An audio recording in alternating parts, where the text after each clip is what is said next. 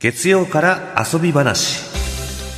月曜日から遊び話、うん失礼しまし大た丈夫すいよませんちょっとね大丈夫大丈夫月曜からカミカミで失礼いたしま した、えー今日のゲストはアートテラーのトニーさんですはい、よろしくお願いします。よろしくお願いしま。お願いします前回はマティス展をご紹介いただきまして、あの書評家の助真さんあはいはいあの、んこの月曜から遊び話のコーナーに、えー、2週目に大体あの出て、えーもらっているんですが、はいあの助真さんも、うんトニーさんのお話を聞いて、マティス展に行かれたそうです。マありがたいですね、本当に。マティステンティねス展かかっこよかったですねっこよかったですねう。んえ行ったんですかあのマティス、あの再現キットみたいなのやったじゃないあですかやりましたね。切り絵しながらです。そうそうそう、はい切り絵切りねあれが良かったなと思ってねあ、本当ですか。は無茶ぶりさせたなと思いまいしいやいやいやちょっと完成はしなかったけどあのそうこでう切りながらだとラジオはできた。うんないそっうてですいう。ね。はい勉強になりました。ちはい、でも楽しかったです。ょっとすみません、今日声が枯れ、若干枯れて気味なんですけどあも、頑張っていきたいと思いおうおうもまうす。は無理なさい、よろしくお願い。大はい丈夫ですか。全然いい感じでよろしくお願い。あいい感じなんです。 いい感じ。わかりました。はい。じゃあ、これでこれからも行きたいとお思願いまいしす。ます。はい。えー、トニーさん、今日はどんな展覧会をご賞いただかいいただけるんでしょうか。ははいい、えーアーティゾン美術館アブストラクション抽象絵画の覚醒と展開です。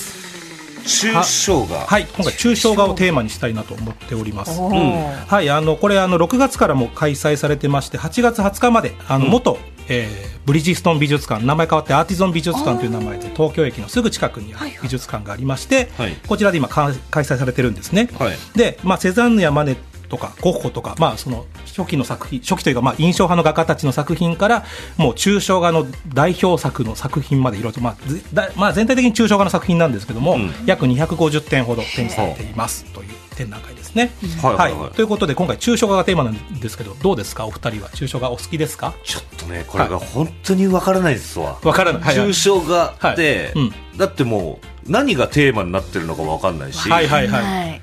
なんか、うん本当変な話、はいこのじゃあ250はいはいはい作品の中に、俺が書いてるのを混ぜててもバレないんじゃないかって勝手に思っちゃったり、まあまあバレないかもしれないですよねそれはもちろんもちろんそうそう全然ですよね全然、うんいやー抽象がなんか、その芯食った感想が言えたらかっこいいなとか思いながら見ちゃってあーなるほどきゃーよくわかん ないよくわかんないけどわ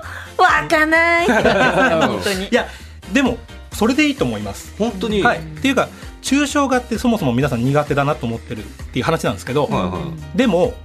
あのちょっと普通に考えていただきたいんですけど例えば洋服とかってはい抽象画的な柄じゃないですか皆さんあ着あデてるもザインのとかねおーまあ、あの例えば動物が書いてあったり花が書いてあったりみたいはいはいなはい具象的なものもありますけど、うん洋服であったりとかあと家にある、まあ、枕カバーとかクッションカバーとか、ああはいはいいあれは皆さん多分好きで選んでるわけですよね。そうですねよくわからないかもしれないけど好きか嫌いかで選んでるわけで、もう選択はできてるんですよ皆さん。例えばそのチェック柄とかも、あれもじゃあポンって置かれたら、あ抽象的な、うん何を意味しているのかわからないこれはいは社会だろうかと だかからそうそう考えたりとかあの僕が例えば今はいは日い靴下、靴下はいはいはいこれうんうん履いてるんですけど、黒とはい白の、はいはいはい、これ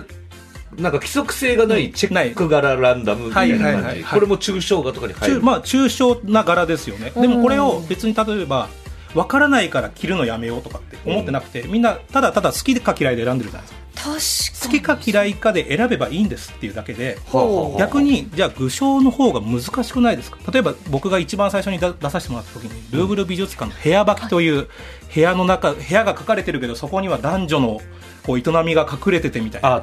裏テーマみたいなこと裏ねテーマみ。はたいいなはいはい。もう匂わせみたいなのあって、うんあっちの方が難しくないですか実まはあそのテーマを見つけ出せって言われたら難しいかもしれない。難しいだからです抽象画の場合は逆にそんなテストーリーも何もないので、ん見ていいか悪いかだけなので、あこれはもう本当シンプルに、あいい感じだな俺好きだなって思ったって言言えばいいだけだだけでそうそこに裏テーマも何もないわけですかなるらはあほはあは見る上では一番簡単だって別にその国も関係ないし、うん時代も関係ないし、うん多分画家本人もなんかいいで描いてる時もあるわけですあああーーはいはいそっはかいその色最近お気に入りぐらいそうそあーれを裏読みしてこれは宇宙をテーマにしてるんじゃないかなんて考えてても画家がが、いや、そんな考えてないぜって思う時もあるわけですからうんうん、単純にまずは好きか嫌いかで選べばいいだけなので、そしなてるほど好きか嫌いかではもう皆さんもう実に選んでるわけですよね、普段うんはいはいはかいら。絵画になった瞬間に急に難しく感じて、うんあなんか好きとか嫌いって言っちゃいけないのかなとうんはいか、苦手とか言っちゃいけないのかなと思うけど、そうそうそうそういやいや、言っていいですよって話なのあで、なるほどね。なので、まず気軽じゃないですか、うんそ見うる考上えでたも。ら、そう言われたら気軽。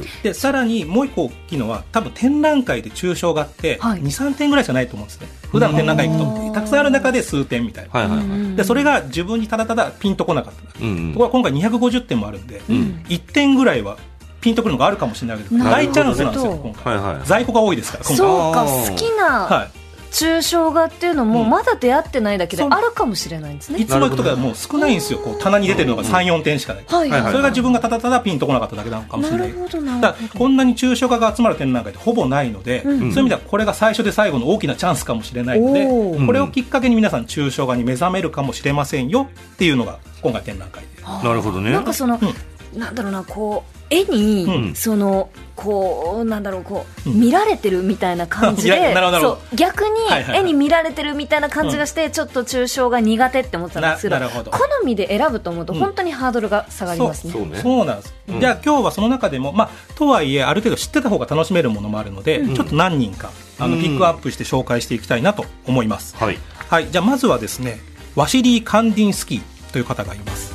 お尻感じ好き。。はいいまあ、これは、まあ、一応今一般的に美術界で、まあ、抽象絵画の父と言われててへ、ーまあ、最初に抽象絵画を絵画を生み出した人と言われてる人の一人ですねほううんロシアの方なんですけれども、うん。まず彼はですねどうして抽象絵画をまだ目覚めたというか、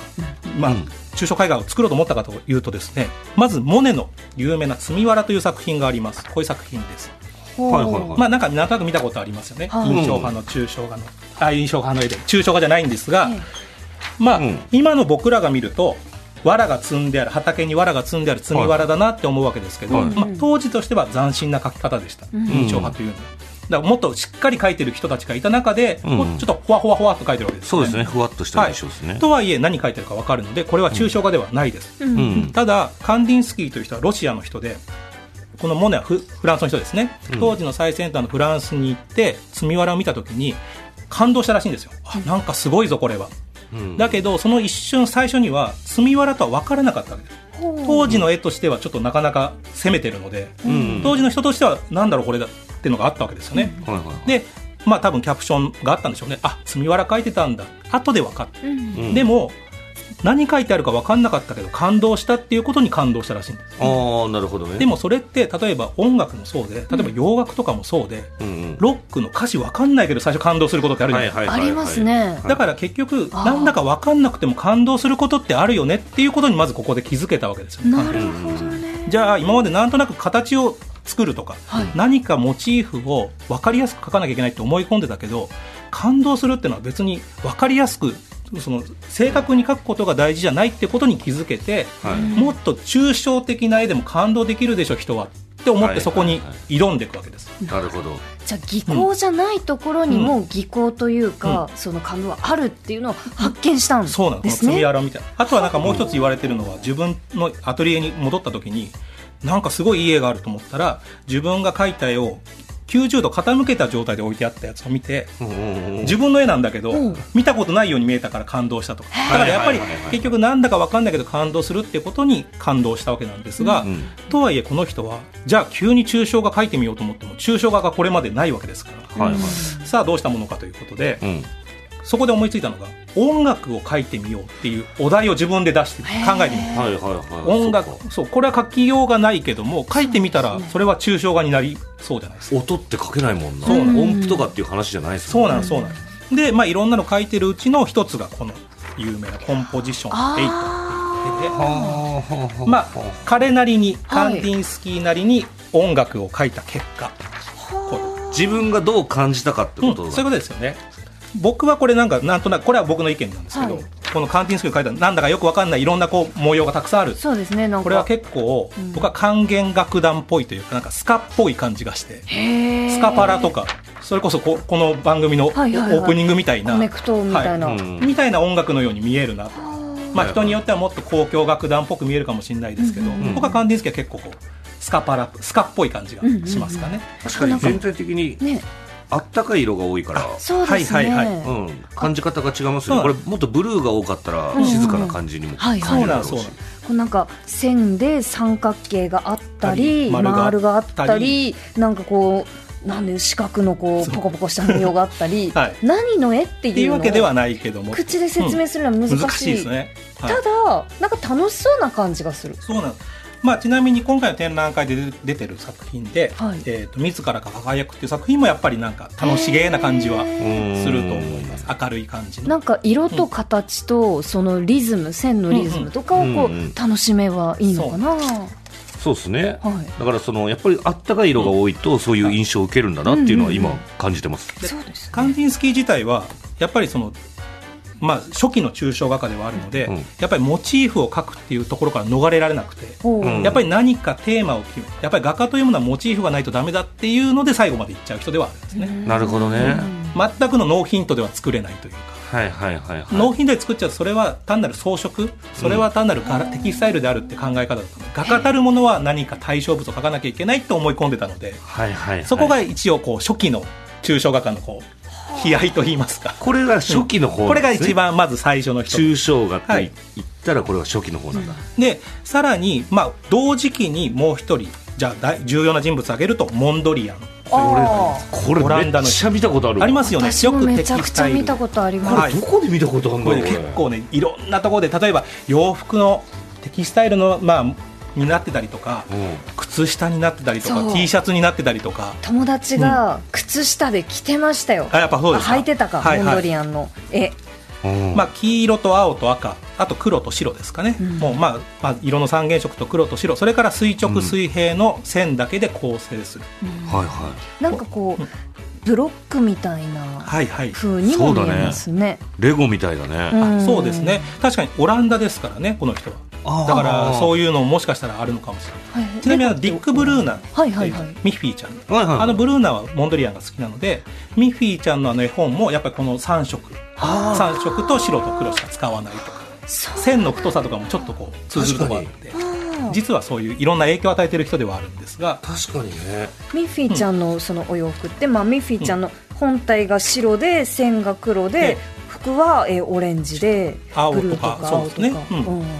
ではあなるほどね。この人の場合は逆にそのさっきのカンディンスキーはもう自分の感情が赴くままに音楽はこうだと思って書いてるええでもこっちの人は逆にルールを決めてうんもう3色しか使わない白と黒、まあ、全部で5色ですけど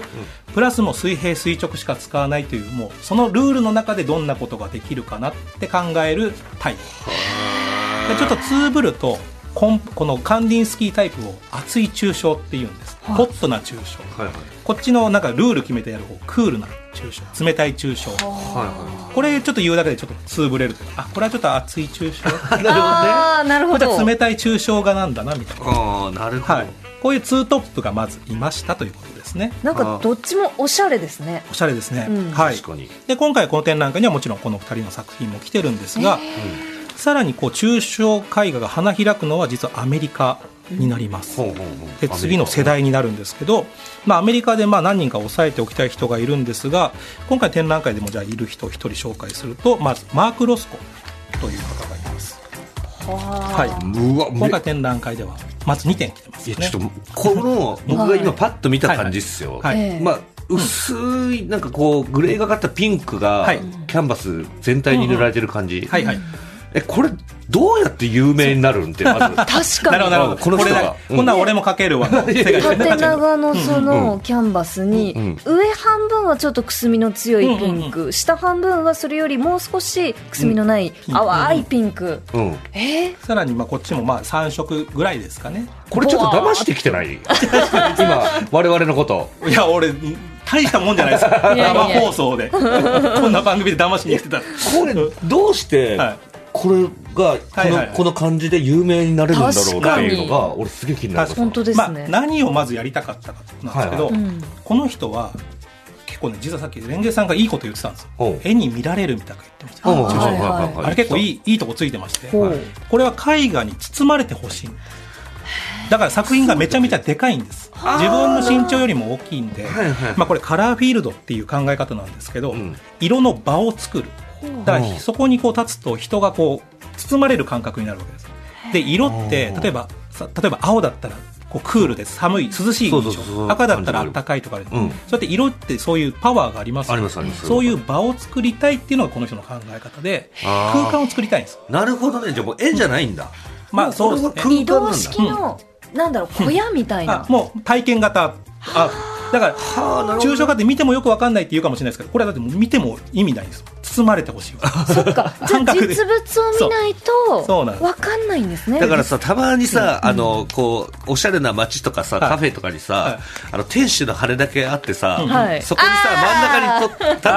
って写 真撮ったあーインら、インスタ映羽生ええねてますみたいなはいはいはいありますありますありますねあれも体験型アートっちゃアートじ確ゃかないでにす確か。かに確かにうん、考え方近いかもしれなだいからそれを、この抽象画、このピンクのこの淡い感はじ、い目の前に行って、それにもう全身包まれるってことそうだ。ですよね、はあ、でなるほどねこ。のロスコだけの部屋っていうで作品で囲まれた部屋っていうのが実はえー違う美術館なんですけど千葉県の佐倉市に川村記念美術館っていうのがあって7点のでかい作品で囲まれてるロスコル通称ロスコルームというのがあるのでこれもねやっぱり言っていただ きうわ、おおかっこよ、しゃれてんなえその人人の身長よりめっ全めっちゃで然かいね。そうなんですよただ人と比べてみると初めて大きさが分かりますもんねこの作品は2メートルぐらいある感じしますね。ありま。すねそれぐらいは多分あると思います縦横、両方。だからやっぱりこれは本当にもう図録とか、まあ、パソコン上で見てもやっぱり良さが分かんなくて、んやっぱこれは実物見ていただきたいなっていう、はあでもなんかこれをじっくうりん見るのいい経験になりそうですねそうですねロスコはだからやっぱもう体験していただきたいんですが時間のか実かはり方もう一人そのアメリカで大事な人がいて、はいそれがジャクソン・ポロック、はいという人がいますポロ、はいまあ、さっき本当にななんでこんなのがアートなんだって話だったんですけど、まあ、アメリカが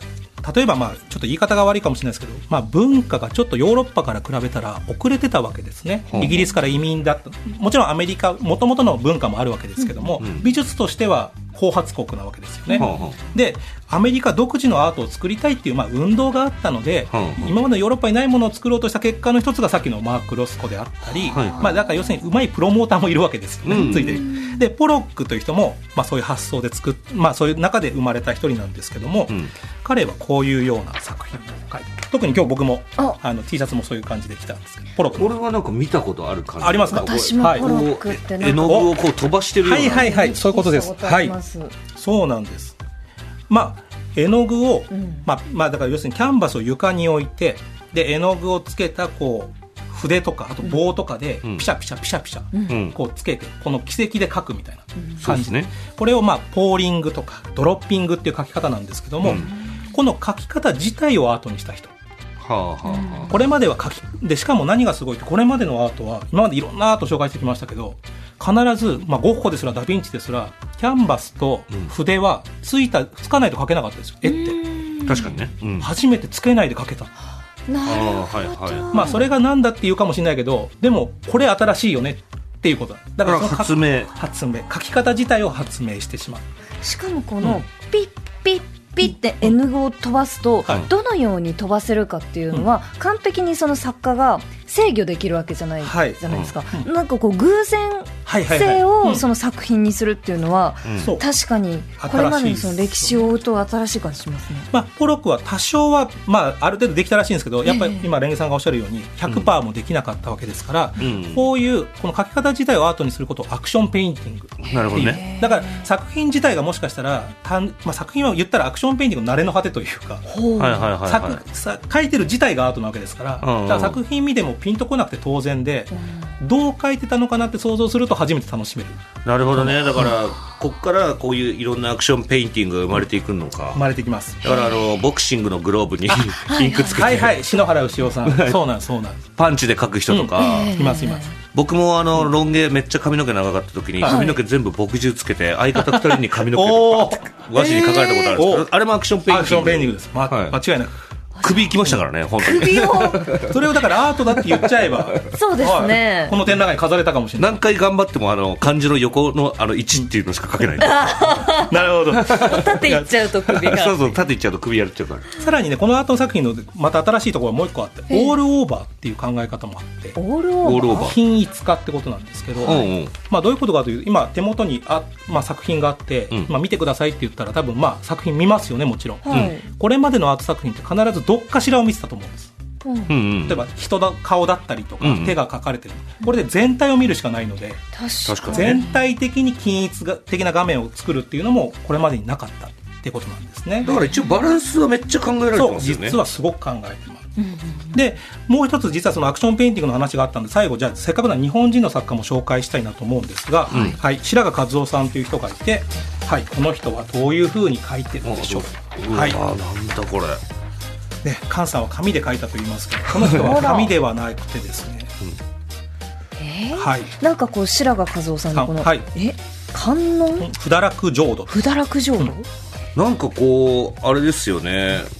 こう乾いてないはい絵の具をこうザはいーはッいはいとこうんう手とかでバーってこうはいはいはい撫でたところこんな感じになるんじゃないかっていうようそなうですこの手ではないんですね、なんだろううん、これまでにこの当時斬新な書き方この人しかやってなかったですお尻あお尻ではないですでけはなどいまあまあでもそういうことですやっぱ手よりもやっぱ力が入るところがいいと思いますね手より力が入るうん指違うか手より なんかね、このお尻近いいいかもしれないお尻がもう近少いし下がりましょうかもう少し下がる、あはい、はいはい足はい足正解ですそうなんですおお天井に、まあ、あの針にこう紐をロープをくくりつけて、うん足でつるつる滑りながら書くはあなるほどはいだからその足跡とかそがうなの全然その見えないのがけどでもまあよく見ると不思議だかなかとっぽいところが多分ここでかかとで止まったんだろうなとかなるほど、はいこの滑ってるのは本当にその、うん本当に滑ってる作家自身が滑ってるんですねで今回展覧これはあのアーティゾン美術館さんが持ってる作品なんですが今回展示には展示されてないんですが今回はこういう作品が出てて白い扇ここれは足ではなくて、えー、と巨大な棒みたいなのでうん扇形にこうだからこうまだまだこう乾いて絵のが乾いてない時にはいはいはいこう同心円状にピーなんかクレープをこあうー広げるような書き方をしてでやった作品が今回出てますね、なるほどうねん、えなんで白髪さんはこういうことを誰もやってないことをやるっていうのがこの時代の一つでその時代というかまあ1920 20世紀入ったからですかね、はい、足で書くってなかなかだもんねそうそうですねだから次やっちゃったらもう白川さんのマネじゃんってなるんではそうギかャグとかと一緒ですよね誰でもできるじゃんって思うかもしれないけどやっぱり最初にやった人が偉くて、うんうん、次の人はもう真似になっちゃうからお笑いで言ってもそういうのあるかもですもんね めちゃだくかちゃあらります抽象画ってもしかしたらお笑いの中でもあるかもしれないあそうそうそうなんで面白いのか分かんないけど笑っちゃうとか、あでも本当そういうことですそういうことですそういうのあるかもしれないね、 はいですね。えでー、すでのもでなんかうんこうやって何枚かこう見てみると、あこれ見てみたいなとあか本当ですかなんかこうこうやってただ、なんかその色と形を楽しむのって気持ちよさそうな気がします。はい好みが見つかるかもね、はい、うんこんこんだけ言ったまあ、ら今紹介したのは本当に一部なので、いっぱいありますので、ぜひぜひ皆さん、自分の好みのものを探しに行ってください。ははい、い、奥が深い、うんえっと、このアーティゾン美術館展で、あアブストラクション、はアい、ブストラクション、抽象絵画の覚醒と展開という展覧会ですね。はい、うんえーそろそろお時間ということで何はかいお知らせはありますか、はい、えっ、と、日経大人納付の増刊号としてですね、今、絶対行くべき2023アート旅という本が、6本が発売されてるんですけれども、もう本当に夏休みに行きたい、もう北海道や広島、大阪、いろんなところをえー旅を紹介してるんですが、これの関東の広島旅を僕が担当してまして、えーわあはい、2泊3日で行ってきましたので、えーはい、広島のいろんなアート施設下瀬美術館や広瀬広島現代美術館とかですね今行くべきところがいっぱい写真付きで載ってますのうわでーおしゃれはい、この夏行きたいところがいっぱい載ってますよということでもしよかったらぜひお手に取ってみてください。はい、ありがとうございました、トニーさん。。はいありがとうございます以上、えー月曜から遊び話でした。あざした